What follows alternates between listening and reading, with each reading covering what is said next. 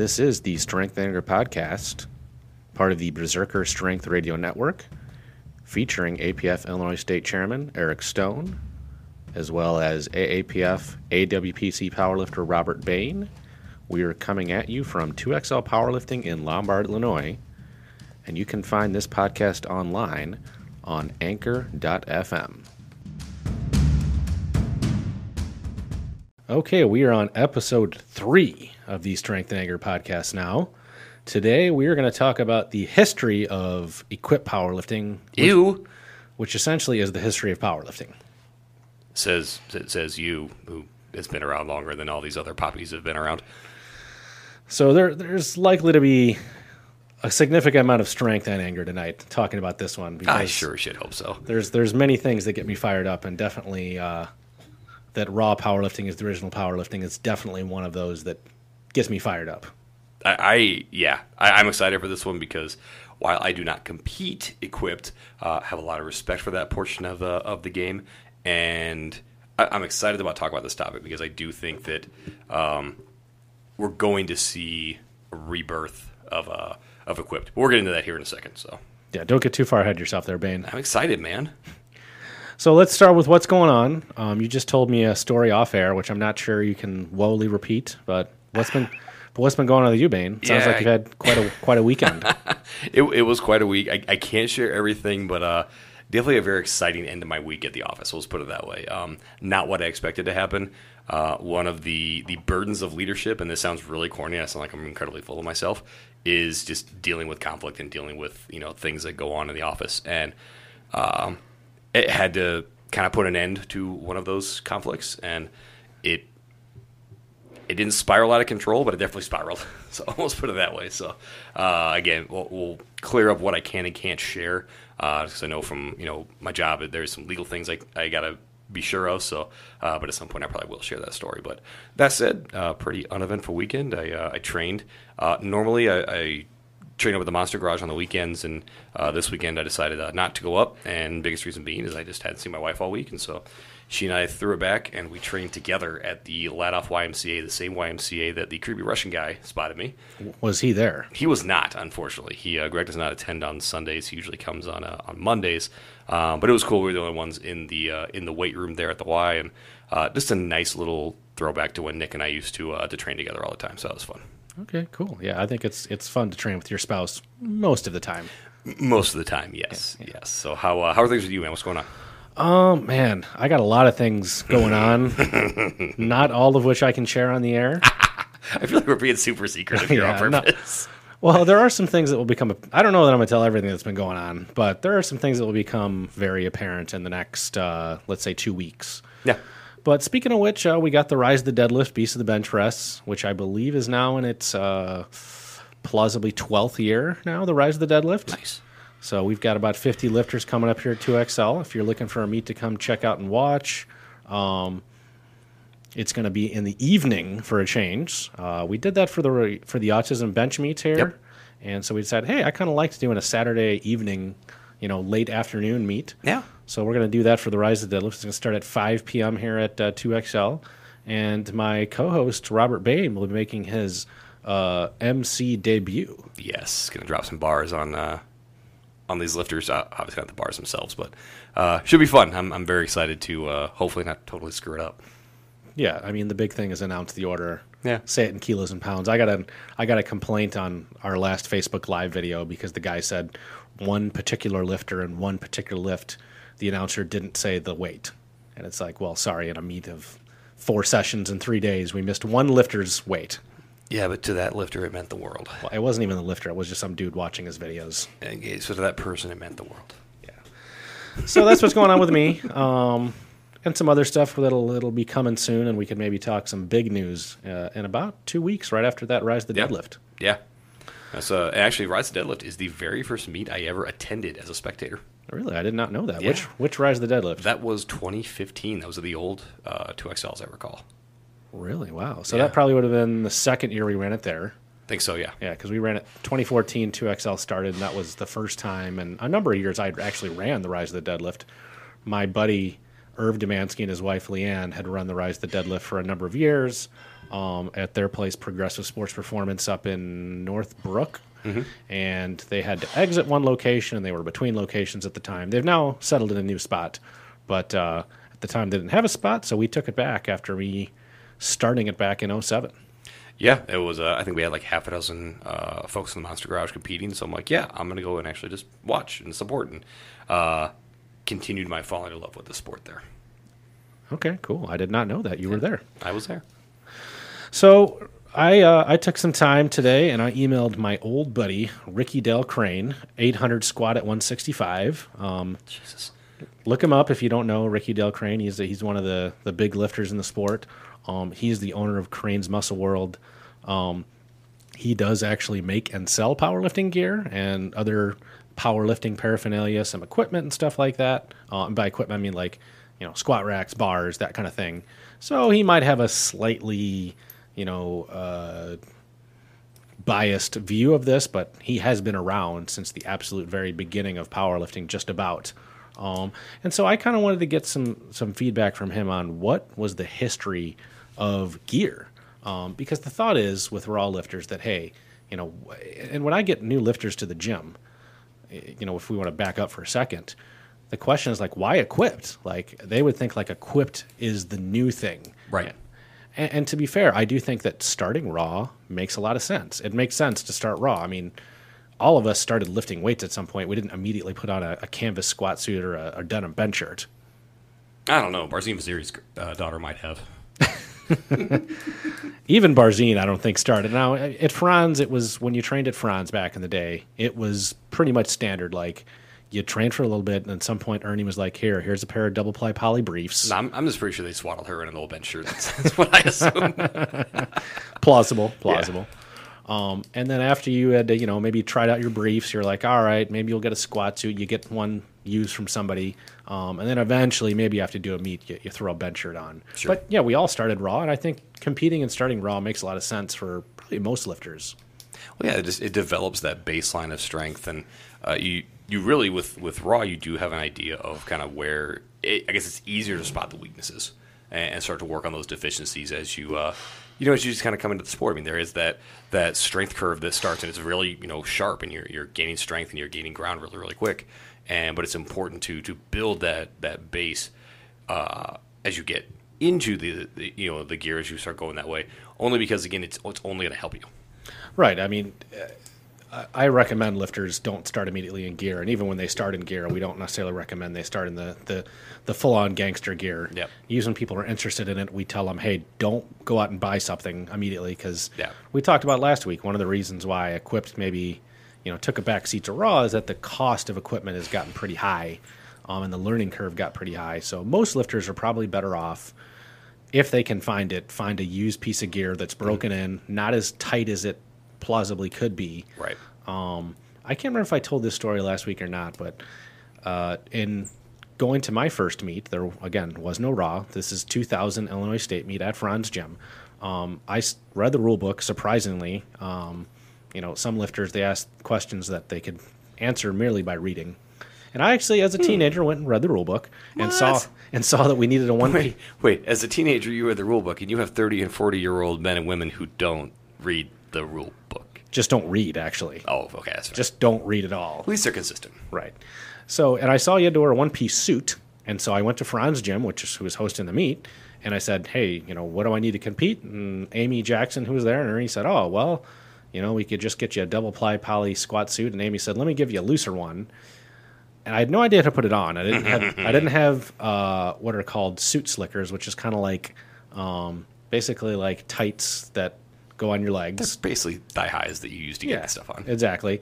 And she's like, "Oh, this is a loose pair. This is a loose suit." And it took me like 45 minutes sweating. Yeah, didn't you say it took like pull- three people to take it off you too? That would have been another meet. That Okay. was when I was full on gangster canvas. this was just my first poly uh, squat suit, and it took me like 45 minutes just sweating and yanking on it at the Frantz. Like I don't even know what it was. I don't. It wasn't a locker room. It was like a changing room. Um. So and I'm sure there's folks chuckling at that, like, "Hey, look at this guy." Yeah, and Amy said, "Oh yeah, that was a loose pair." so, anyways, uh, but going back to kind of like the origins of powerlifting, um, Rickey Dale Crain had first-hand knowledge of the very first marathon, which was a company no longer in business, but they made the first, you know, equipment, the first quote super suit, um, and he saw it in 1975. He saw George Crawford at the 1975 Senior Nationals. Now, some of you might not know what senior means, but uh, and they still use this denomination, I believe, in weightlifting. Senior meant like the top level national meet, so it was like the top level open lifters, and there was also junior nationals, which was like one step below, but still just open lifters, not junior as in the age group. Gotcha. Um, actually, uh, when I posted some of the stats from the past summer bashes and raw meets, someone else had brought up, "Hey, I remember doing the the APF Junior Nationals at Velocity, where I used to work. Um, I think back in 05, 06 maybe, and uh, Al Kazlaw, who came went on to become a very good lifter, lifted there. Irv Demansky remembers competing against him, and that was what that Junior Nationals was. Not junior as in the age group, but junior as in the secondary meet to Senior Nationals. So this is almost like the the amateur and the pro day, kind of like what some of the other meets are doing now. Similar, yeah. I mean, they were they were usually in separate locations and mm-hmm. separate dates, and it was Right. to kind of split things up and give lifters that weren't good enough for senior nationals a national stage. Sure. If you had placed top three at seniors, you could not lift at juniors. Hmm. Kind of like I know a, a number of organizations now do like an American Open. Yeah. That would be the equivalent of what junior nationals. Now, bear in mind at that time there was very few divisions. It was basically just open. There was no levels of equipment, as we'll talk about in a second Yeah. um, and the age divisions were probably very limited. It was basically mainly like teenage, maybe one or two masters divisions at that point. Um, and so the competition was very high because there was only one organization at that time. It was the AAU, later turned to the USPF, and there wasn't like drug tested, non tested, raw equipped, single ply, double ply, raw with wraps, raw without wraps. Fi- firemen and police and Which we, we love firemen and policemen. We if, do, we if do. George Arvey listens to this, we love firemen. I'm not sure they necessarily need their own division at every meet. I mean, it, it is what it is. I mean, at that point, you could always say there's a, there's a whole military division too. You could you could really what about a strength coaches division? yeah? I mean, it, Right. A logistics division. There's got to be one of those two, right? Yeah, definitely not. so the first marathon super suit, 1975, and according to Rickey, um, these first super suits were almost basically like tight, strong wrestling singlets, and that's kind of how the gear evolved. Is that lifters are like, hey, maybe if I take my cotton, maybe slightly polyester singlet, and you know, powerlifting had always had a singlet because you needed a one-piece uniform so the judges could evaluate the spots on the body you know, for squat depth, make sure that your butt stays on the bench, make Yep. sure your hips are locked in the deadlift. That's why we wear a singlet. It's not because we just like to look, you know, It's called fashion. We like to look cool. I, you know, let, let's let's take a little aside here. What's with people just training in their singlet all the time? I really, as a as an equipped lifter, I don't get it. Can you explain this for all lifter Bain? all the time i'm not really sure i think it's just uh, some people will use the the moniker oh you you train how you how you compete i, I kind of get that do you do heavy singles all the time in training as uh, well? yeah I, I i guess i don't always understand why other and some folks just they really they get a size smaller maybe they're trying to get some kind of rebound out of their their suit i, I really don't know Which is where this all came from, actually. yes it's it's just it's gear on a very low level and okay, as a geared lifter, we never wore singlets in training ever. And the, really the only reason you wore a singlet was over your bench shirt or when you benched. Now, certainly we wore our squat suits, deadlift suits, briefs and training. Sure. But there was never a time when I saw anybody at Frantz Gym, at Monster Garage, oh, well, it wasn't Monster Garage, at Marosher, Yep. at any other place I trained, wearing their singlet for training. All right, I'm gonna I'm gonna let the secret out. I'm, I just got to do it, man. Sorry for all the guys that train their singlets. It's just for the crotch shots. That's all it's for. That's all it's for. Do it for the gram. Exactly. it's for the likes, man. okay, uh, aside over there, I don't get that, but hey, That's why- whatever. That's why I don't get many likes, but anyway. So, yeah, and that's where it came from. Is almost like it is today, where lifters are maybe wearing a slightly stronger material singlet. Maybe. Granted, I don't think any of the singlets now are giving any rebound, but at that time they were. And I, I guess when you're thinking like 1970s into the 1980s, yeah, polyester was big. sure. Polyester was a big. It was a big It was material. big, period. It, it was big. Polyester was big, and so marathon, and then later um, Rickey Dale Crain himself, Fred Hatfield, kind of got his hat into the the realm back then. See what you did there. uh, Ernie Frantz, and later John Inzer and Pete from Titan, they all started making polyester, basically singlets that were squat suits. Um, again, Marathon was the first. They're no longer in business. Um, I actually have an old Marathon deadlift suit that uh, uh, John Smoker gave me. Um, people would still talk about those Marathon deadlift suits, and and I will say I have that suit. I don't think I could fit into it right now, unfortunately. Um, little too 181, 198 ish, not quite enough 165 ish Pick. a little thicker. Um, And but people for years would still talk about these marathon deadlift suits. Um, and I will say that material that the marathon had, I've never seen anybody else have this material. It is hmm. almost a plasticky. It the the only one that's similar is Titans, but it's not the same. Um, no one else has the same material as Marathon had. Did they have some type of patent on it, or like what? I don't know. I don't know. It's a good question because they went out of business. But people for years after, even when I started lifting in the 2000s, Yeah. you know, in like the powerlifting, you know, buying, trading marketplace, people would still try to buy up those old marathon deadlift the suits. powerlifting dark web. The powerlifting dark web of gear. it's now moved to Facebook and Instagram. yes. Yes. Um, And, and that's kind of where it started. I mean, according to Rickey, even before 1975, lifters were always trying to wear as tight of a shirt, as tight as a singlet. Um, he says that it was John Inzer that had the first bench shirt around 85, 86. Um, according to Ernie Frantz, Ernie Frantz had the first bench shirt. Um, who's who's right on that? Uh, I, I don't know. I wasn't, well, I was there, but I certainly wasn't powerlifting in 85, 86. I was, uh, no, were you like two? uh, yeah, I would have been two or three. Um, I was hanging around, um, and it, and it, I've heard the story from Ernie. Ernie claims that it started with like it was like a combination bench shirt, singlet, squat suits. It's hard. It was like I, I- we need to get Ernie on, of course. I don't even know if he could fully tell this story justice anymore. Yeah. but it was like an all-in-one like. Ernie was Ernie came up with tons of ideas, and Ernie was the type of like crazy genius that would have a hundred ideas. Ninety to ninety-five of them would be crazy, but five to ten of them would be crazy genius. Absolute genius. Yeah. I mean, he would come up with some crazy stuff when it came to equipment. Um, but that five to ten percent would just be genius, and that's where he came up with some of these things, like we'll talk about later, like the denim bench shirt, like the canvas squat suit that's still used today. Um, who who created the bench shirt? We don't know. It was around the mid '80s. Um, somewhere in that time frame, John Inzer got his hands on a patent. And I'm not saying he did anything wrong. Everything he did was totally legal and totally above board. But it was not a patent for the bench shirt. It was a forward-facing sleeve spacesuit patent. When when we do an episode on the Frantz IPF Inzer affair, um, which is quite a story, uh, I will dive more deep into it. I did a little bit of research on it today. Someone wrote an article that I read today talking about all this in the lawsuit with Frantz and IPF, which isn't really related. Um, but John Inzer got the license to a patent for a like a spacesuit shirt with forward-facing sleeves and used that for the bench shirt.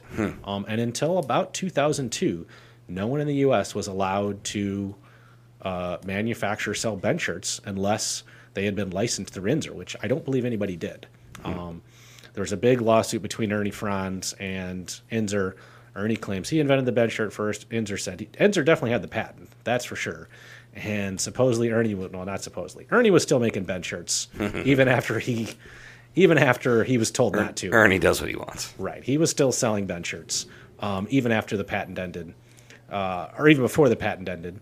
Uh, Rickey Crain, he was actually having his bench shirts made in Japan for a while until the patent ran out. So he kind of skirted his way around, and it was like like mythical. Like, oh, could you get a Crain bench shirt? Because at that time, for a while, unless you could sneakily get one under the table at Frantz Gym, the only bench shirts you could get from about '86 until 2002 was through Inzer. That was it. That was the only place you could get a bench shirt. Um, I think I told in the first episode, my first introduction to powerlifting was through GoHeavy.com, and there was a big argument between uh, Tim Burner, old school powerlifting message board people remember Tim Burner, and Is Jamie it Tim. Burner account or is that his actual name? No, his name was. Oh, I don't know what his actual. I never met the guy, but he was infamous on the powerlifting message boards. Um, and then Jamie Harris, who was a big bencher back in the day, and they were arguing about Inzer and Frantz benchers, and that was in '99, 2000. So uh, there was Frantz benchers out there, definitely. Um, but it wasn't until 2002 that anybody else, at least legally in the U.S., um, introduced a new bench shirt, and that would have been the Fury. And I remember that specifically because I started powerlifting in 2000, and I did have a Frantz bench shirt, um, probably before the patent ran out. Whoopsies. yeah. And when Titan introduced the Fury, the whole bench shirt game changed. Um, up until that point, it was basically just Inzer, and all of their shirts uh, were basically closed back. And if you ever seen a bench shirt now, they're either open back or they have like a stretchy singlet material on the back. And Titan was the first to introduce that in 2002. Mm, gotcha. Um, and man, that stretchy. I, I remember getting some people into those closed back bench shirts. You think getting people into gear is hard now? When it was all the same material all the way around their body, it was Frick that. it was un- ask Marosher about this. Unbelievable. And imagine now uh, we'll talk about this in a second, but imagine somebody who was in an all denim bench shirt, like denim all the way around, literally jean material. Yes, that's what Frantz made. And before Ernie came up with the open back, yeah, it was denim all the way around. So you'd get like Casper, you'd cover yourself in baby powder, and you'd hope to God you could get that bench shirt on. I'm just imagining somebody like a Steve Brock or a Barzine trying to get that shirt on them. I mean, just- giant, sweaty, hairy men getting into denim bench shirts. Well, I mean, I told the story about my first meet. My sounds mom, like a good time. my mom walked into the meet and she saw a bunch of dudes what looked like straight jackets because Mm-hmm. they were wearing canvas bench shirts. yeah. Um, it's about right. that's that's about what they looked like. Yeah. So that was kind of when gear really took off. I think was in the early 2000s. Um, it was around. Let's back up a little bit. Let's go back to '82. Um, a story. It's a good year. yeah, I, I, I was not born yet. You must have been born then. I was born that year. Oh, okay. So back in '82, Ernie Frantz left um, the USPF and IPF and formed what it started as the American Masters Powerlifting Federation, the AMPF. Story for another time. He ran, I believe it was the IPF Masters Worlds. Um, and he got into a big argument with the IPF officials. They invalidated all the records they broke there. He wanted to break the um, age groups into five year increments, and they said, no, you have to do 10 and that's what kind of led to him leaving and forming the APF. It was also drug testing was a big hot button issue at that time. Um, when the AMPF became the APF, one of their early sales points was that we will never drug test. And let's back up to the 80s for those of you that don't realize this. It wasn't until 1993, I want to say, that anabolic steroids became a Schedule 3 drug um, in the 80s. And now it wasn't like, you know, you could just buy steroids in the store, but it wasn't uh, you could go to the according to some you could just go to the doctor and say hey you know i want to get big and strong could you prescribe me some steroids Interesting. so it wasn't the same kind of deal like it is now where it's like if you get caught distributing um, or possessing a large amount of steroids that they're going to you know lock you up it was at that time in the 80s it Well, truly you just open an anti-aging clinic and then you're fine. Right. Well, yeah, we all know that. but in the 80s, I mean, it was truly, um, if you wanted steroids, it was not hard. Not that it's hard to find it now, I don't believe, but it definitely was not hard to find then. I love how we talk about like we know what we're talking about. Like, yeah, it's not hard. It's no big deal. I'm sure I could ask ask a few people. Yeah, I think I could probably get the hookup if I need it. Uh, that, that's a that's a whole other episode talking about that Oh, issue. that's gonna be a few episodes because it's uh that's a thing. But that is why Ernie went originally and left and formed the AMPF and then formed the APF. So it, it is relevant. Um, and it was around that time um, that Ernie started experimenting with double ply uh, squat suits. and he started off. He started with like a double ply crotch, which was you know disapproved by the IPF, and that because the crotches were blowing in a lot of these early squat suits. People don't realize. I mean, it was even when I started in the 2000s, especially with the denim bench shirts, it was almost like you know, you always brought a backup bench shirt. You always brought a backup squat suit because about 30% of the time you could assume that your gear was going to blow. Jeez. I mean, it was it was often, especially with the denim bench shirts. And, and again, you talk about that barrier to entry. I understand that the equipment was not quite as expensive as it is now. There's still an expense to that. No doubt. I mean, and, and so that's, I mean, I think that's why you have kind of the, the joke of people who come in with essentially a suitcase to a meet because you've got, you know, two shirts, two squat suits, two deadlift suits, four pairs of shoes. And I mean, one of our old members who still comes here once in a while, um, Terry Davis, he literally has like, I don't even think it, it would not fit for a carry on. I mean, oh, it- no, this is a, is it's like a 50 huge- pound bag. It is a. It's more than that. It is a huge duffel bag. I had the size down of that for a long time. I just didn't like it. Didn't have the shoulder strap, and I mean the size up. Like I can fit one of my children in there with with minimal effort. Maybe a couple of them. They're kind of small. I don't know, man. I mean, I got two teenagers, man. Okay, well, fair enough. Yeah. So, and Ernie, that's kind of what opened the door when Ernie started the APF. He is the one who started multiply. Prior to that, it had always been single ply and basically poly. I think back in those days, some of the other organizations did allow denim. And if you didn't know this, because you probably, I, I've, I don't know, can't remember the last time I saw a denim bench shirt or any kind of gear at a meet. Very every once in a while, we'll see one at an APF meet, but in the 80s, denim was a very popular material, especially for bench shirts. Um, and it was, again, according to Ernie, it was Ernie that introduced that. Acid washed or relaxed? What, what were they? Um, I, I think probably neither. probably the roughest kind you can get Got it, generally. got it. And then later, a very bad joke, actually. and then in later years, Ernie would take a piece of seatbelt material and sew it into the the collar to make sure that didn't blow. Jeez. and you know it was definitely it was in the late 90s um, that ernie came out with the canvas squat suit which was definitely way different. I mean ernie tells the story about how he went down to the shipping yard and was like hey what's the strongest material that you have? And they're like well we got this canvas that we use for sails and he said all right give me some of that. And he took that made it into a squat suit made some modifications so again it wouldn't blow. He put a he put a sideways TP 5000 knee wrap in the crotch. Um, he put some denim on the legs. Um,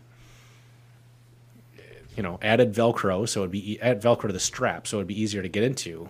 Um, and that's I don't know that really gear, at least from a squat suit perspective, has progressed. Now it's gotten better in its usability, but from the '90s, I don't know that we've really progressed too much beyond the canvas squat suit. I mean, there's Yeah. nothing stronger than that. At a certain point, it becomes, you know, you can only use so much equipment to be able to achieve depth. Right.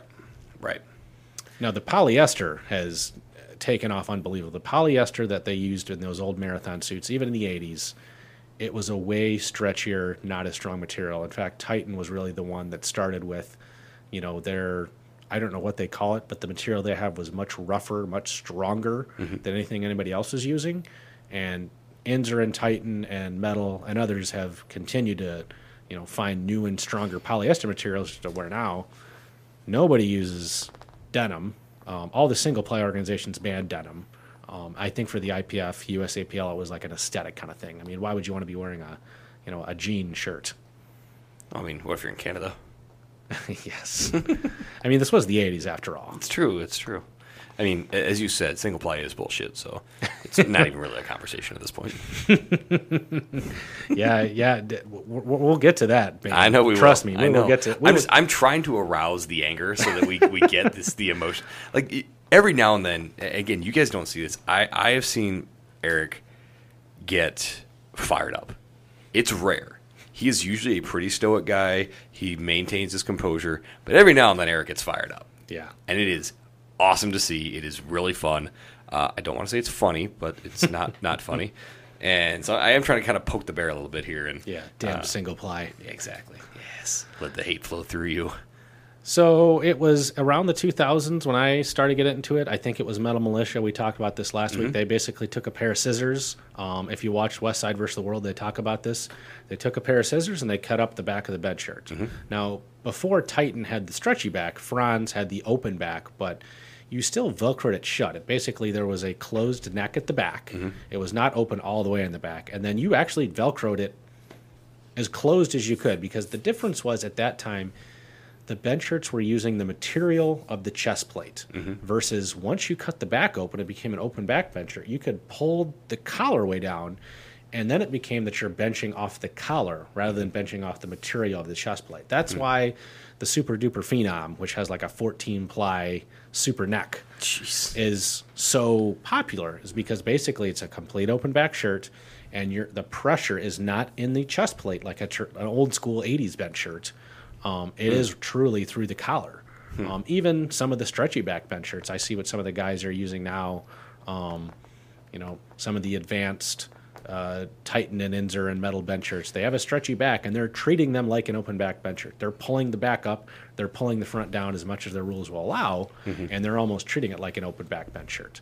um, I mean, and it's interesting because now we've had thousand pound benches in a bench shirt. Yeah. Um, Multiple. I mean, didn't Blaine Sumner bench a thousand in a single ply? I believe he has, yeah. You know, I mean, which is unbelievable to me. Which again proves that not Blaine Sumner's bullshit. He's unbelievable, but single ply is bullshit. Yes. Because if you're benching a thousand in a single ply bench shirt, why is it that much different than a multi ply bench shirt? Um, but when I first started, the big barrier was 800. That was like no one would ever reach that 800 pound equipped bench raw barrier. So, that, so that's the four minute mile, basically. Yeah, I mean, it, it was it well, and it was once everybody cut that that neck of the bench shirt and opened it up. Um, I remember Anthony Clark did a really controversial 800 pound bench, and some people didn't recognize it. Um, Anthony Clark was a very big bencher in the the 90s and 2000s, big good lifter as well. Um, prior to becoming a bench specialist, he used a reverse grip. Yes, he used a reverse. Yes, I've seen videos of him. He used a reverse grip. Um, he supposedly had this special denim shirt from Inzer. Um, it was two layers of denim, and inside it, inside the two layers of denim, was a poly coated layer of canvas. So, Okay. so it was a canvas insert in the chest plate, and it was a double denim otherwise, but it was like a piece of canvas coated in polyester. So Anthony Clark said. Hmm. Um, but his 800 pound bench, you know, basically was invalidated by a lot. Even though he did it, it people said he hit the rack. It was kind of a sketchy video. He got to, I mean, these all, I mean, who was the big guy that benched the huge raw bench at the Boss of Bosses a couple weeks ago? Oh, yeah, I know you're talking about. Um, I just remember his Instagram handles irregular strength. Julius, Julius Maddox. Julius Maddox, right. And there was some controversy on that because, you know, Yeah. he got the rack command, but then it looked like he lost it. The spotter started celebrating and didn't grab it right away. It, it was even more controversial than that because I think people, most people recognize with Julius that he locked it out. Mm-hmm. He received the rack command. Not everybody recognizes he locked it out, but well, yes, I okay. get you. I, I mean, I mean, maybe, maybe a plurality of people recognize he lo- he got the rack command. He, he did. He got the rack command, and and it was locked, and, and people need to be less shitty about it. But So it was probably pretty similar to that controversy. Got it. And so people, some people didn't count it as the first 800 pound bend. But once that bench shirt got complete open back, I mean, Ryan Kennelly and uh, the the guy who started RPS, Gene Rychlak, who unfortunately just passed away. You know, these guys started pushing the envelope. Scott Mendelson, they started pushing the envelopes up to a thousand pounds, and it was like boom. We four minute mile is a great analogy because once someone hit that four minute mile, it was like the floodgates were open. yeah, Back in 04, Ernie Frantz with my other coach, Maris Sternberg, first uh, had the lace up canvas squat suit. And that was because he invented that because Maris had a very strange build. Um, Okay. She was a type 2 diabetic, God rest her soul. She passed away a few years ago. Um, she would drink two liters of Mountain Dew, and I would say, Maris, you know, maybe that's not the best idea. Um, she would say no. Her doctor tells her to do that to regulate her blood sugar. I, not, I'm not convinced about. I'm still not convinced about the that. science is sound. So she had an odd build. Um, you know, very strong squatter. You know, squatted 600 in the gym, legitimately squatted 500 plus as a female back before. You know, she is one of the subjects of the uh, IPF Ernie Frantz lawsuit. So Yeah. we'll, we'll talk Yep. about her more. Yep. Um, but in 2004, I believe she squatted 501 as a master's at the 04 WPC Worlds in the first lace up canvas squat suit. Wow. And at that time, uh, I know Ernie was talking with Inzer about maybe you know licensing his brand to Inzer. Nothing ever came of it. I don't know. I wasn't in those conversations. I do know that he sent a prototype of the the lace up suit to Inzer to look at, and now we are today, years later. I mean, Ernie's out of business, so there's there's there's nothing to there's nothing to argue about. Um, Ernie's been out of business of making gear for a number of years now, but it was maybe four or five years ago. Inzer um, introduced the Leviathan Ultra Pro, um, the successor to their Leviathan, which was a canvas squat suit, which had poly on the side, which was a, a change. Um, I don't think the Leviathan Ultra Pro necessarily is going to give anybody anything more, but it, because it's lace up, it makes it way easier to get it out of, and the adjustability and tightness is unbelievable. Um, and so you'll see that at the WPO. You're going to see a lot of lifters wearing the lace up suit. At least two. I know that. Well, there's there's going to be more than that. Oh, that. there will be more. I understand, but I, I have personally seen two because I train with them. So Yeah. And that's kind of brings us to today. Uh, we talked last week. You know, raw lifting started taking off in the 90s. Um, in the 2000s, you know, it was kind of a niche, really. Yeah. And then mid to late 2000s, it's taken off till today. Um, Yeah. And now it's the majority of lifting. Yeah, oh yeah, it's I mean growing exponentially year over year, uh, especially compared to equipped lifting. It's it's not You know- even a contest. Yeah, I mean Dave Tate. We talked about this. Dave Tate. I, I looked up the statistics. He must have done it in a in like an Instagram live video or something Yep, like he that. did. But he talked about how if you actually look at the actual pure numbers of equipped lifting now versus the early 2000s, Mm-hmm. equipped lifting really has not changed that much. No, it's pretty stagnant. I would say it's grown some, maybe even from the early 2000s, but the rate of growth between the 2000s to now versus raw, it's it's there's no comparison. No, there's not. I can tell you from the experience of my meets, multiply powerlifting definitely, you know, it was at its peak in the mid 2000s. When mm-hmm. when the WPO was at the Arnold Classic and everybody was aiming for that. Gosh, I remember I think it was 06 APF Senior Nationals, which we talked about Senior Nationals. That's only the open division. And at this time it was only equipped, only multiply. I mean, there was you know some weight classes that were two and three flights deep you know we had 180 200 lifters at senior nationals only the open division only multiply equipped because that's all we had at the time Oh, wait, what year was that? that would have been 06 in california California. I think it was 07 was in Salt Lake City. Think that was Mm. the meet that it was right. It was right around that mid to late 2000s that Mike Strom cut like 22 pounds in six days and still went out in total like 1900 plus almost 2000 and 181. i think that might have been a little bit later than that Was it? but I, I could be wrong we could check with uh, at mike strom on that Yeah, always look at open powerlifting. Yeah, we could look at open powerlifting, of course. Um, but yeah, I mean, it, it multiply powerlifting kind of after the WPO went away, it really took a back seat. And what you saw was that I think because Raw became an option, you saw a lot of lifters that used to lift in, say, like a mediumly tight double ply poly squat suit just because that's what you could wear. Yep. All of a sudden, when Raw was available, they just said, well, I'm just going to lift Raw Yeah, screw it. there was a lot of lifters like that and I would say this is like your, your state level lifters people that aren't competing to be the best are competing as a hobby Yeah.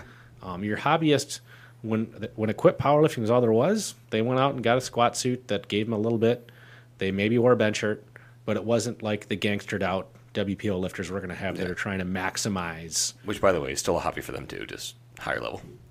true um, more of a passionate hobby than some of the lifters I'm thinking of I, I get it. I'm just saying, like well until the WPO becomes a true you know professional organization. everybody everybody there gets paid Yeah. a salary, then yes, yeah, it- agree. it They're all is- still hobbies. is all a hobby. Again, high level. Not I'm not discrediting that, but it is a hobby. But those, and that's why I said those state level lifters, when raw lifting became a Yep. thing, they just decided, well, I'm just going to lift raw because I don't really care about this equipment. I don't train with the team. I don't train with people, even people that did. Um, there was many of us that decided, eh, I'll try raw. I did a meet raw just because everybody was kind of doing it. I did a bench deadlift meet raw. Surprise, surprise. Everybody's doing it. yeah, everybody was doing it at the time in the mid to mid to late 2000s, early 2010s. That was my uncle talking about so everybody smoking weed back in the 60s. Right, and 70s. everybody's doing it. Everybody's yeah. doing it. It was fine. I just took a couple puffs. I didn't inhale though. no, he totally did. Yeah. Um, and now we're back to today. we're back to today, and we have the WPO who ma- made the return last week. Did. Um, I Last year. Last year. Sorry, did I say last week? You did. Oh, we'll edit that out. Probably not. Probably not. You did inhale, didn't you? Uh, I actually had a long conversation with WPO President Wayne Pullum last night. I would like to have him on the podcast and talk about the return of the WPO in Yeah. 2018. I think he's got an interesting story where it came from. Um, but Bain and I are both kind of feeling uh, that equipped powerlifting it, it's kind of becoming full circle and it's Mm-hmm. going to make a comeback. I truly do believe that it's already started. Um, we're running an equipped only meet this fall. Yeah. Um, whereas, you know, I talked about last week, there was the growth of the Illinois Raw Power Challenge, which when I started it Mm-hmm. was truly, we thought it was just going to be a one off niche meet per year. Mm-hmm. And now it's almost like we're going to run an equipped meet as a one off niche meet. Now, some of our other meets have an equipped division, but Sure. the local meets, it's mm, 80 20, 90 10 yeah. raw geared. Oh yeah. No, like our Can-Am coming up that's got lifters that have lifted before, that's more like I would say it's probably 50 50. I'm looking at the roster. Okay. We ran APF equipped nationals last year, which for some reason had Classic Raw. I'm not sure why Classic Raw is at equipped nationals. Now we've just combined it together, but nonetheless. Yeah. Um, at equipped nationals last year, we probably had at least half and half Classic Raw equipped, maybe even 60 40. Um, and so we've seen it, you know, start to come back. And I'm going to go through, you know, my reasons, and then Bain can kind of chime in and add his on why I think equipment powerlifting might make a return. The first one is that we are kind of going full circle. Um, there's a reason that people started wearing equipment. Now, yes, it was to lift more weight, of course. Yep. Um, but the other reason was it helps protect your joints as you become a master's lifter. I remember this. The argument of raw versus equipped is nothing new, people. I remember having these same arguments on GoHeavy.com and Outlaw Powerlifting and any other precursor message board. Raw versus equipped has been the argument, and drug drug tested, non tested. It's been the argument that's been going on as long as I've been in this sport. Um, and one of the arguments for equipment was always, well, when you become an older lifter, the only way you could continue to compete would be with equipment because of that supportive uh, compression element to the squat suits and the bench shirts. I mean, I know lifters who, without at least a pair of squat briefs, they would not be able to squat heavy. Without a pair of knee wraps, their knees wouldn't be able to take squatting. Yep. Definitely, without a pair of briefs, they wouldn't be able to sumo deadlift. yeah. Uh, and there's even some lifters I know that probably couldn't bench heavy without at least a loose uh, polyester bench shirt. Yeah, yeah, and and uh, agreed. I mean, that's one of the biggest things I think when I when I think about what what is going to drive the the return of uh, of equipped lifting is at some point your body's going to say, "I've had enough. I need help." Right. I don't care what you're on. I don't care what you you know how you train, how much you focus on your recovery. Father time is undefeated, and, Yeah. so at some point people are going to have to say either I set the barbell down, or if I want to continue to compete and compete at a high level, I'm going to need to change my own game. And this is anecdotal. I have no statistics. I have a lot of you know dates and things the last couple of. I have no statistics to support this. Just mm-hmm. my anecdotal evidence. Generally speaking, equipped lifters stick around for a longer time. Yep. the raw lifters I see, especially the ones that shoot to the tippy top of the sport very, very quickly, and this is true in a geared as well. I would say people that shoot up really quickly. There's a there's a definite burnout factor there. Oh, yeah. And the big equipped lifters that are lifting equipped now, you know, you go down them from five years ago. Are those same five the same five raw lifters now? Some yes. A couple, but it's From what I've seen, the burnout factor is going to be high. I mean, I, the risk of injury is high in either sports. I mean, Yep. you're, not doing equipped lifting because, you know, be, merely because of its, you know, injury saving qualities. In fact, you know, when you get to the full gangstered out multiply super duper phenom and canvas squat suit, okay, the compression element and the injury saving quality of it have probably started to go out the window a little bit. yeah, because at that point you're you're the weights that you're handling are so high that it, whatever safety factor you may have in there is 100% gone, and it's replaced by gravity being, you know, gravity. Well, that and especially when you talk about a bench shirt, um, the mechanics of the lifts change so much that it it really you know it, it almost becomes and people bitch about this becomes a belly bench as opposed to a chest bench. Yeah. the bar path becomes much lower, and the Built into board. and the and the stresses become way different. And again, if there was any saving on injury, you know, when you start handling the super heavy weight with the gangstered out gear, mm-hmm. you know, if you're using, you know, looser briefs and a looser bench shirt and looser squat suit, which is what I recommend most people do if they're going to train in gear some of the time. Um, you don't need to train out in your your tightest gangster gear all the time. Right. Um, most of the time, you want a loose pair of briefs, maybe occasionally a loose bench shirt to wear for training.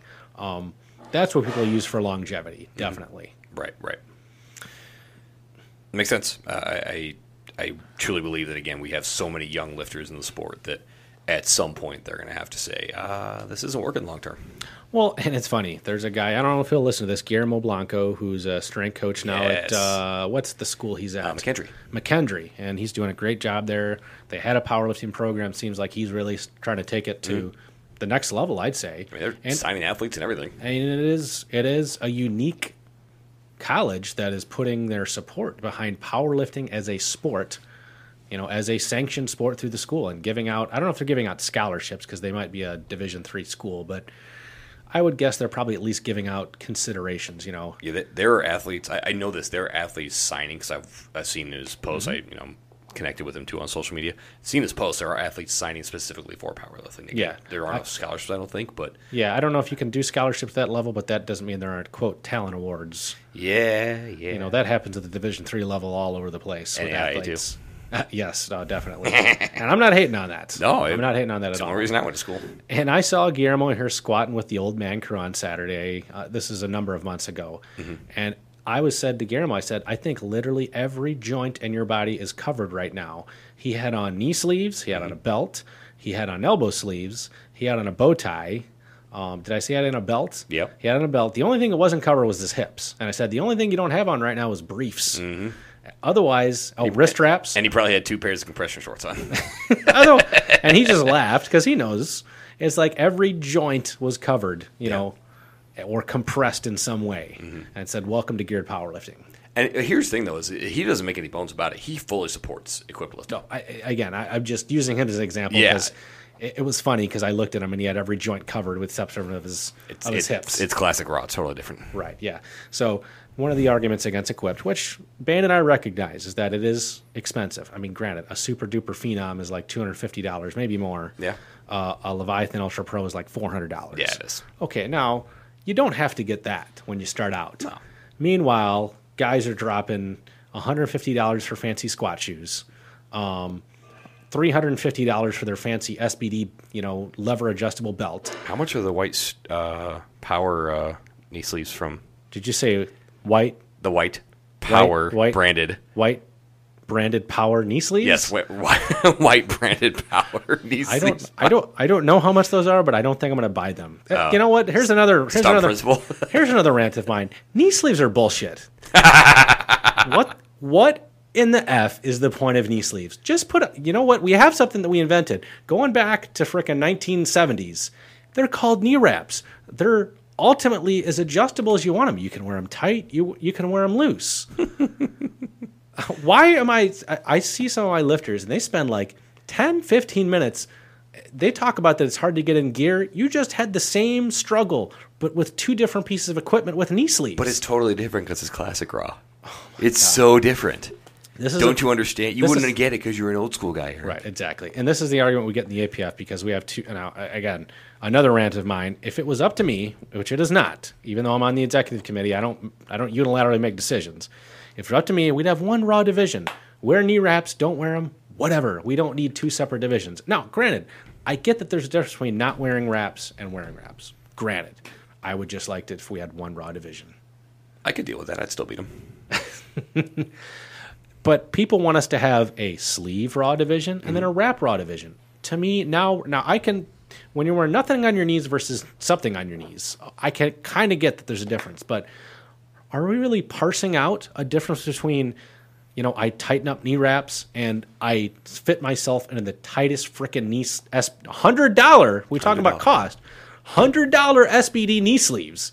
I've never even paid that much for a pair of knee wraps, and I guarantee I get more amount of knee wraps than you get on your knee sleeves. I mean, are you saying that you don't agree with my wanting to be separate and different? Because now I'm offended, and I don't like that you've offended me. So I'm going to go protest your meat by buying a meat entry and then standing in front of Oh my gosh, the, standing in front of the bar because you've offended me. That's a whole. See, I'm getting the anger. I'm getting it going now. I don't even know if we should talk about that subject in, in an episode. Uh, I have no problem talking about that subject because that that to me, if, if the USAPL wants to be on message, Right. that decision was the most on message thing they could have ever done. I've, I've talked about this, but we're getting a little, little, little, We- we little bit inside baseball here. But we will. I, I apologize, but We're, that's we're, we're talking about the transgender issue in the USAPL. If you didn't know, um, some lifters opposed their decision. They went and protested at a meet in Minnesota. yep. That's another another episode for other This, time this same lift, that same lifter, one of the ones who led that charge, called me a misogynist. on another podcast, I believe, they and did, then yeah. ratings bombed that podcast. Yeah, So what are you gonna do? Not not the ratings of the podcast bomb. They just ratings bombed us. right, right, understood. Yeah. So yeah, I mean, when you start talking about cost, yeah, when you're when you have hundred fifty dollars shoes and hundred dollar knee sleeves and like And 10 cent squats. um, um, a matching hundred and fifty dollars singlet Oh my God. and a three hundred fifty dollar belt, you've you've paid about as much as I have in the last few years for gear. Uh, That's not wrong. And, I use my same piece of gear. Man, I could use my same canvas squat suit from fifteen years ago, and it still works just as well. You're really going to fit in that? Uh, I've got I've got numerous sizes, Bain. You don't know, I mean, Bain. Okay. At, at some point, I should take you into the the museum of gear. Yes. Do you have a red of pain? Is that what you're going to show me here? between between Ken Stone and I, we have got a lot of old gear. okay. Okay. That's, I get it. So uh, it's longevity. That that's the number one reason for Yeah. me, and that's why it will come full circle. And it kind of leads into the second. My second reason is that is we've got a lot. You've got a huge influx of lifters into the sport. Mm-hmm. Um, one of the things I said, and this was when we started the raw meat, because it, it lowered the barriers to entry to entering the sport. You didn't need fancy equipment. You didn't need to learn the fancy equipment. All you needed was a singlet to enter the meet. Granted, you could have done that before, but I think it made it more approachable to have a division for that. Um, I talked about this with my boss, who entered some of my powerlifting meets, Suzanne Gray, um, owner of Right Fit, and I said to her, we ran a 5K every year. And I said, why can't we make powerlifting the 5K of strength sports? Why can't your average weekend warrior, instead of, you know, training for maybe a 5K is a low level because, you know, to be fair, Bain and I maybe could go out and run a 5K right now. I mean, I could. I just may not be able to wake up tomorrow. Yeah, I mean, it wouldn't be good, but we No, could probably do it. So maybe a better analogy is like doing a 10K or doing a half. A half marathon's a bit, that's a big jump from that. Th- but Though I will say, with zero training, I did, a tough mudder three years ago. is, isn't that a 5K length? Uh, no, that is a 10 mile, sir. Whoa. 10 Wow. mile, yeah. Oh, sidebar on this one. You want to get me all fired up? So, I love my wife. I love my wife more than any human on this planet. Will your wife ever listen to this podcast? Nick, Nick does. She actually is very supportive. Oh, Okay. So, I don't believe my wife has. So yeah, Ni- Nick is very supportive. She tells me what an idiot I sound like. So, uh, my wife has not listened and told me how much of an idiot I am. it's it's the things I say. She loves hearing my voice because she likes the sound of my voice on. I'm radio. not sure Jackie likes hearing my voice either. Wow, wow. That's uh we'll talk about that offline. so I I love my wife. My wife and I have very different passions when it comes to fitness. Nick is very much about group fitness and and she's just taken two of these these adventure races. Started with uh and we did this together. We did uh the Warrior Dash, now defunct uh thing. And so she wanted the slightly bigger challenge. She did the Tough Mudder. Fell in love immediately. Loved them and kept pushing me to do one. And I do respond to peer pressure sometimes. Um so right after uh, AAPF Nationals 2016, like a month later, I said, "Yeah, I'll do a Tough Mudder. Why not?" And as we're starting the race, we get probably half a mile into it, and we're talking with the group. And again, it's a large group of people, like you know, five thousand people to each one of these things. And the guy standing or running next to me, I'm like, "Yeah, you know, my wife decided to do this. Yeah, it's a 10k, no big deal." He's like, "What the, what the hell are you talking about? 10? This is 10 miles, man." And we're looking at Nick, and she looks at me and goes, "Sorry." Yeah, and for those of you who are non-runners, a 5K is 3.2 miles, I think, Something like that. Yeah. and a 10K then would be like maybe a little less than seven miles. Yeah. I don't know. I'm not a runner, but that's just my guess. Yeah, ten flipping miles And- plus and- twenty five obstacles. And I, I do think that relates in because that's kind of where I'm going with my second point is that after you've had these influx of new lifters, after you've done a few meets, after you've done, you know, after your gains, there's a mm-hmm. law of diminishing returns with gains in powerlifting, mm-hmm. new lifters. Eventually, you're going to be looking for a new challenge. And what what I see a lot with females, and this is not a hate on females, but what I see more with female powerlifters, male powerlifters too, is that they'll get into the sport and it'll be a challenge for them to do their first meet. Yep. They'll do it. They'll be super excited. They'll immediately sign up for their second meet, sometimes maybe too soon afterwards. Yeah. After their second or their third meet, maybe they don't get the PRs they're looking for. Maybe the gains start to get a little slower. Maybe they get a little nagging injury here and there. Yep. And we don't see them again. Yep. And it's like, it's hard to keep them in the sport after those initial gains, females especially. And I, and I don't mean that as a, a slight against females. I think when females are training for powerlifting, they train just as hard, if not harder, than males. In fact, I think they listen better. Oh, 100 percent. Um, they have less ego and they listen better to coaching. But on a long term basis, you know, women tend to, some tend to do the sport for a couple years and then go on to the new challenge. Yep. And you see this with, I think, more with some of the new male, male lifters than you saw in years past. Um, and I think if you have that next challenge, and for them, that next challenge could be, hey, maybe I could try putting on a bench shirt. Maybe I could try putting on a squat suit and seeing. Again, we talked about it. What's powerlifting about? It's about lifting as much weight as possible. Exactly. That's the point of the sport is to lift as much weight as possible. The point of the sport is not to, you know, conventional deadlift raw with no belt. Like, hey, that's cool. I recognize it's different than my sumo geared one. Yep. But at the end of the day, if it's an equipped meet, it doesn't matter. In any media, at the end of the day, if you're talking about how much weight did you lift, I, I have this conversation at work a lot actually. So people hear I do this and like, oh, cool. How much do you lift? Of course, I always know how much do you bench, and I want to slap people when they say that. Partly because my bench is pathetic, but uh, that's just more what the issue is. But it, I, I have this conversation a lot where it doesn't matter if I was equipped, if I was full gear or not, and if my numbers were half what they are, it's more than the average person. Right. One, two, it, it's all it's about is just getting the lift. Whatever, literally, if, if you want to talk about strength, it's just whatever it takes. And if you choose to limit yourself, like in my case, I lift raw. Theoretically, I am limiting myself. Now, yes, there is still a technique thing that I will have to learn if and when I ever jump into gear. But at the end of the day, I am technically limiting myself because that gear will assist. And I want to emphasize that it assists with lifting more weight. You throw that bench shirt on the bench, it's not lifting the weight by itself. Right. Yeah, and I think that people looking for a new challenge, you're going to see people like Bain, if I might be so bold, eventually may put Did you just assume my future? tip, dip the tip in, dip the toe in, Well, we know what's happened whenever I dip the tip in. and he might be looking for a new. And I think that's what will happen. I think that honestly, you've seen such an influx of new powerlifters in the last, we'll say, especially five years. oh, yeah. if you want to see longevity for those lifters, there has to be a new challenge, and the gear will help the longevity from a joint uh, integrity standpoint. But I also think it's going to help because there can be that new challenge, and hey, there it adds an entirely new element of uh, technique. And gosh, I, I almost thought about reading this entire post but it was too long. I guess this podcast's already kind of long. But Greg Damiga had like the story of the super duper phenom that he posted on his Facebook wall. And Greg Damiga is a master's lifter. He's our Minnesota state chair for the APF. Um, very strong guy. His w- wife is super strong as she's lifting the WPO. He had this whole like soliloquy of his That's a great word, by the way. all his in I mean that's almost what it was his ins and outs of the super duper phenom hmm. and the various materials. And I had a, this whole conversation with him at the last meet about how like there was this red material that everyone loved but then Inzer ran out of the red. And then they had the dark blue purple material which everyone liked but it wasn't as good as the red. Mm-hmm. Then they went to the black material and no one liked the black material. It was too stretchy. Hmm. Then they went to uh, a different black material which didn't stretch but didn't give any rebound. So you have the old black, you have the new black, then you have the new royal blue material, Royal blue.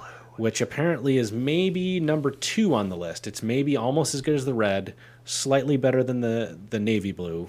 Um, and how the sizing had been so different, it becomes this whole game, and it can become pretty expensive. And Greg Damiga, my God, if you see how much gear he's had and sold, it's unfreaking believable. Sure. He's, I think he said in that post he's had over 58 super duper phenoms, Wow. which he's bought and sold. That's crazy. That's that's wild. Now, most of us aren't. That's why usually, if I find a piece of gear that works really well for me, I just at this point, I just don't. Rock it till the wheels fall I just off. rock it until I get too big for it, too small for it, Yeah. or until I feel like all right, it's trying. I, I have to get something new. Sure. Sure. Um, my third reason, you know, so we got longevity in the sport. We've got a new challenge. Mm-hmm. I do think if the WPO becomes what I think it could become, I don't know that it will. I think it has the potential. It's on ESPN three, which is mostly a streaming channel. The trace. uh, the trace. Um, when multiply powerlifting was at its biggest was in 05, 06, 07, when the WPO was at its highest. And there's a trickle down effect of some of these bigger meets. What we've seen in the last, let's say, five, six, seven years is a lot of big pro raw meets. And mm-hmm. thus, you know, the new and up and coming younger lifters, they see what the big lifters are doing. And there's a trickle down effect. And they say, well, my favorite lifter is lifting raw. Eric Lillibridge is lifting raw and the big dogs in Australia. Mm-hmm. And that's the type of lifting that I'm going to do. If you have a big crop of lifters that are doing some crazy multiply lifting at a, at, at a high level with competition, it's, it's not enough to have a Dave Hoff that totals 3005, 3010 in a one-off meet. It's super impressive. But when you have it all together in one meet with lifters going against each other at a super high level, that is what will draw people to multiply and geared powerlifting. Yeah. And there's going to be a trickle down effect if it is successful, as, as it has the potential to be. Um, you will start to see all of a sudden. You and I joked about this the other day. What's going to be the next Mark Bell uh, slingshot product? Yep. I guarantee you, at some point, Mark Bell is going to release some kind of briefs. We talked about my raw lifter that had every piece Yep. of him covered. I'm surprised that nobody. eh, Here's a million dollar idea, folks. You can steal it from me because I don't have the the wherewithal to do it. Somebody should go to Ernie Frantz, buy the name, license the name Frantz Briefs, and sell a stretchy pair of polyester briefs just for training. You could sell. You could sell hundred thousand of them to CrossFitters all across the place. Billions and billions and billions and billions. because there's no gear company out there right now that is selling briefs for the hips or even a bench shirt. You could do the same thing with a bench shirt. Oh yeah. Th- This, the problem, the slingshot doesn't do that because there's no compression of the shoulders and the pecs. Right. If you had that old stretchy poly mater- uh, material that Ernie used, and you sold a pair of like snug briefs and an open back snug bench shirt, you could sell a bunch of them to people that just want to lift heavy and don't necessarily want to compete in powerlifting. Yeah, and and that is that is how you bring equipped lifting to the masses because you now say you don't need to compete to wear this stuff. You make it accessible. You make it. Um, Yeah, I mean the Leviathan Ultra Pro, and I like it. I've used it. It's it's easier to get it out of than the regular canvas suit. Yeah. but it's not approachable to the average person. And, and it shouldn't be. right, it, that's a whole other discussion when we talk about our. We'll have an episode on the WPO. But, I it- mean, but it's it, uh, to to give an, an equation to people that maybe if they are listening to the podcast and they don't quite get it because they haven't been around the stuff long enough or they just never been around equipped lifting. We, we both played soccer. You played football. So I I distinctly remember soccer cleats. You know, uh, you could get again. This will date me a little bit. The R the Nike R9s, the original. You know, Brazilian Ronaldo, his original signature boot. These were two hundred dollar boots. Awesome, great shoe. Uh, I got them, and unfortunately, they were not made for the hard, uh, almost dirt pitches of Eastern Iowa. oh gosh, And the, the I actually had a blowout when cutting in front of somebody. Oh, the entire cleat system all blew apart. used to happen to denim bench shirts all the time. So go and I, I look at Adidas, and Adidas had the the My Addy. I don't know if you remember this at all, but that you could do this with mostly their casual shoes, but also with their top of the line Predator soccer boot. And this is a three hundred and fifty dollar boot. I remember talking to my dad about it. He's like, "This thing better last you," because I was a senior in high school. He's like, "You know, we know I'm going to go play college and everything." He's like, "This thing better last your entire college career. Three hundred fifty dollars for a pair of, a pair of shoes," and, and it did. They, they lasted me all all you know those, those following five seasons. And but that is the difference between a you go over to you know Dick's, you get a fifty dollar pair of Umbros for your kid. This is the difference, right? And when you but when you had that availability and that uh, that variety, that's what then makes the game even more this game even more approachable. Right. And I'm kind of going off on a tangent here, but years ago I said, you know, there's always been this talk about should powerlifting be in the Olympics? Could powerlifting be in the Olympics? The IPF is part of the World Games, which is off years from the Olympics. So they are quasi IOC related. And if powerlifting ever made it in the Olympics, it probably would be through the IPF. I mean, that's just, I, I think that's just what it would be. Yeah. Um, I always said the WPO and multiply powerlifting, instead of going the Olympic route, we should be in the X Games, Hundred. Oh yes, we've talked about this. Yeah, which I don't think the X Games is as big as it was when we were kids. Maybe they're still around. they, they are, but it's not like. I mean, I remember when they first came on, it was like, holy crap, this is awesome. To me, the extreme, the extremeness of you know a denim bench shirt or a or a tricked out gangster open back bench shirt, a laced up canvas squat suit. To me, that is more the crowd of. Granted, your powerlifters aren't you know skateboarding and riding bikes, but to me, it fits more with the X Games than the Olympics. I could See Hoff skateboarding would be kind of cool. Yeah, I could see that maybe in his younger years. Yeah. Uh, but no, you're right. It, it, that extremeness and that, I mean, that was where I think a, a 1,300 pound squat is more at home when it comes to public viewing versus the Olympics. Right. I mean, I think that's the whole thing of equipped and especially multiply powerlifting is that we're not necessarily trying to make it approachable. We're trying to make it the freak show. And I mean freak in the nicest way. In the- in the best way, In the best way possible. I, I think that's where it could potentially take off is because people watch these lifters lift unbelievable weights, things that are not approachable at all. No. That the average gym goer would never you would never see a thousand pound bench or a thirteen hundred pound squat in a specialized hydraulic monolith squat rack with a specialized eight and a half foot, sixty five pound specialized uh, squat bar Yep. and specialized bench you know bench bar. Which, by the way, you might see that at the WPO this year. Yeah, you, I would say that's likely. Yeah. So those are my three reasons, Bain. Uh, you got some other points to add? I, I got a couple, and, and just honestly, just for time's sake, I'm going to hit the the biggest one. I think is going to make make equipped great again. and and again, I I, I know we we joked with this a couple of times as far as that that particular stadium, but what equipped lifting, what powerlifting needs, and we've got it a little bit on the raw side. And honestly, equipped does to a point, and I think the WPO will help this. Is it takes personalities. I I think the when it comes to this sport, the closest thing to it is professional wrestling, where generally speaking, watching dudes in you know wrestling trunks not very exciting. Like it, it's a couple guys grappling around, right? Those who understand the sport get it, like it. But when you add the entertainment factor, and just to just to chime in, that is what the original WPO looked like back Right. at the Arnold Classic. It was it, now it wasn't staged like WWE, no, no, you don't. but it was that type of atmosphere and presentation. Exactly. You need somebody who, again, if you could give a Dwayne Johnson personality to a Hoff or to, um, you know, a Crystal Tate, you know, get somebody like um, Charlotte Flair, you get that type of personality where I'm the best, I know I'm the best, and if you don't like it, piss off. Right. That that is eventually what is going to, and, and again, you have some of that. It's just bringing that to the masses. Right, and it's the old saying like, you know, in professional wrestling, you know, it used to be, well, if you saw the guy walking through the airport, would people notice him? Yeah. And it, I think it's the same thing with equipped multiply powerlifting. Mm-hmm. Would this lift be super impressive to the average gym goer? And you know, if you just have people doing, you know, four or five hundred pound squats or deadlifts, no, it, even really it doesn't not. matter what you're wearing. That's not going to be impressive. Yeah. But if you see a thirteen hundred pound squat with a guy like Hoff, who does I think have some personality to him, he's He does. um, you can you can follow him on social media and you can see some of that personality come out. But it, but again, he's got to be able to get a mic and do it in front of a crowd.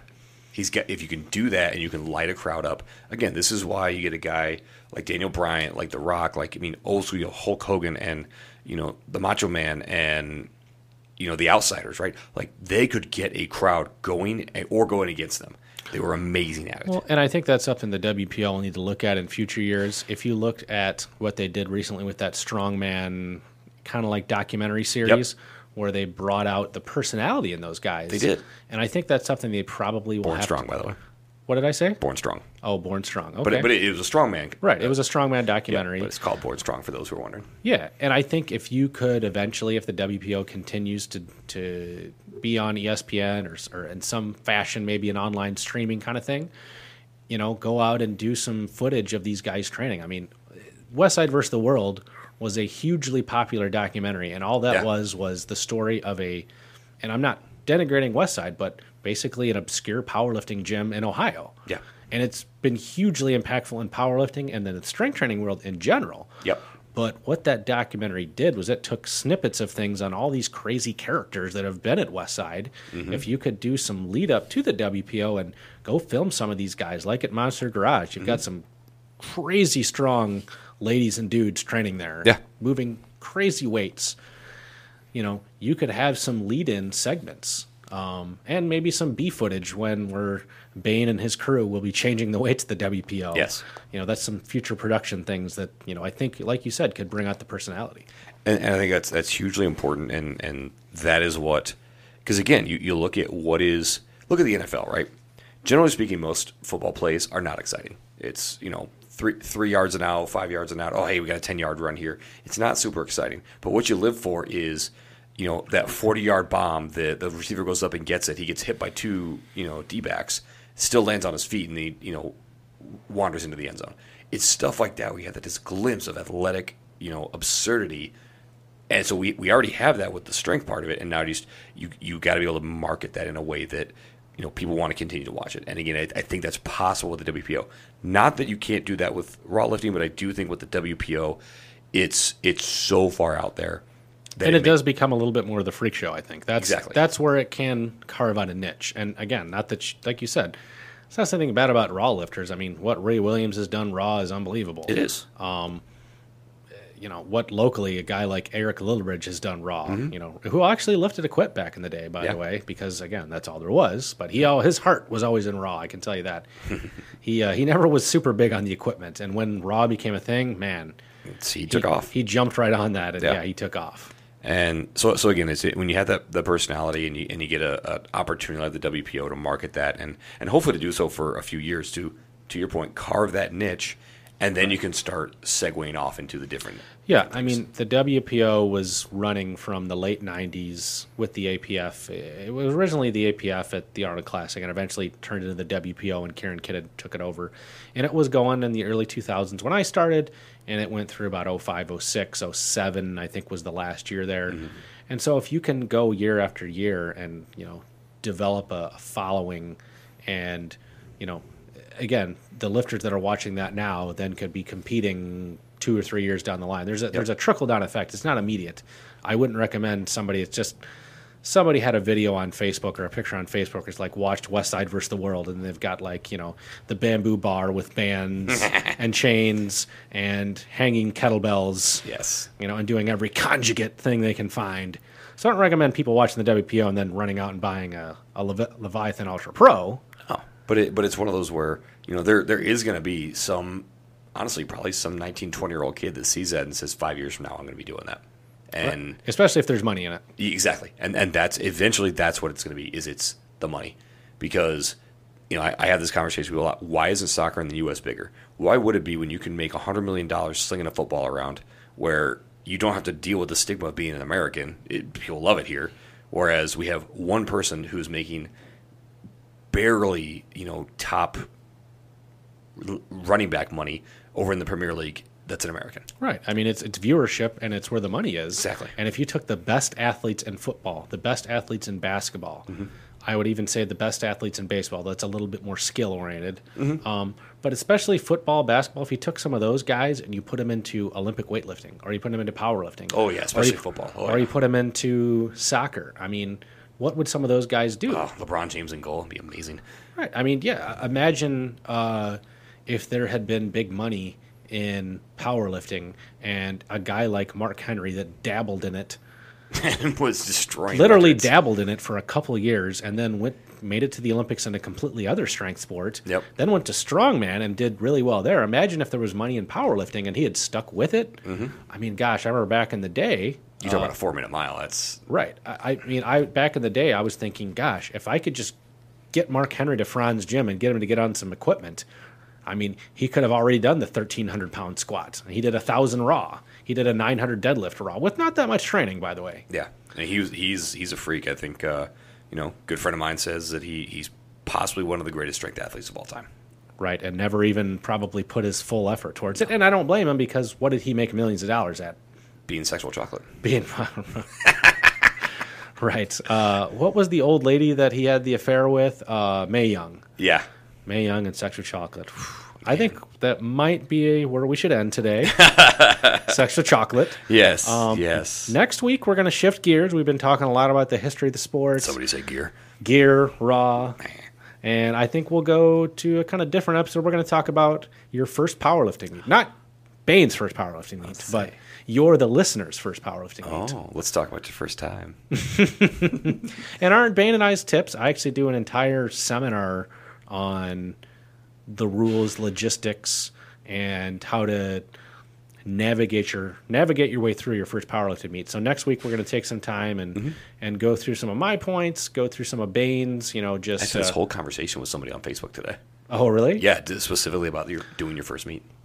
And I think there's a lot of information out there that's uh, disparate, and so if we could put it into one, you know, kind of hour long podcast to listen to, and give some people some tips. Now, I don't want you to then not sign up for our beginners powerlifting meet or intro to powerlifting meet, Yeah. because and I, I like that event especially because we talk about it and then you actually do it.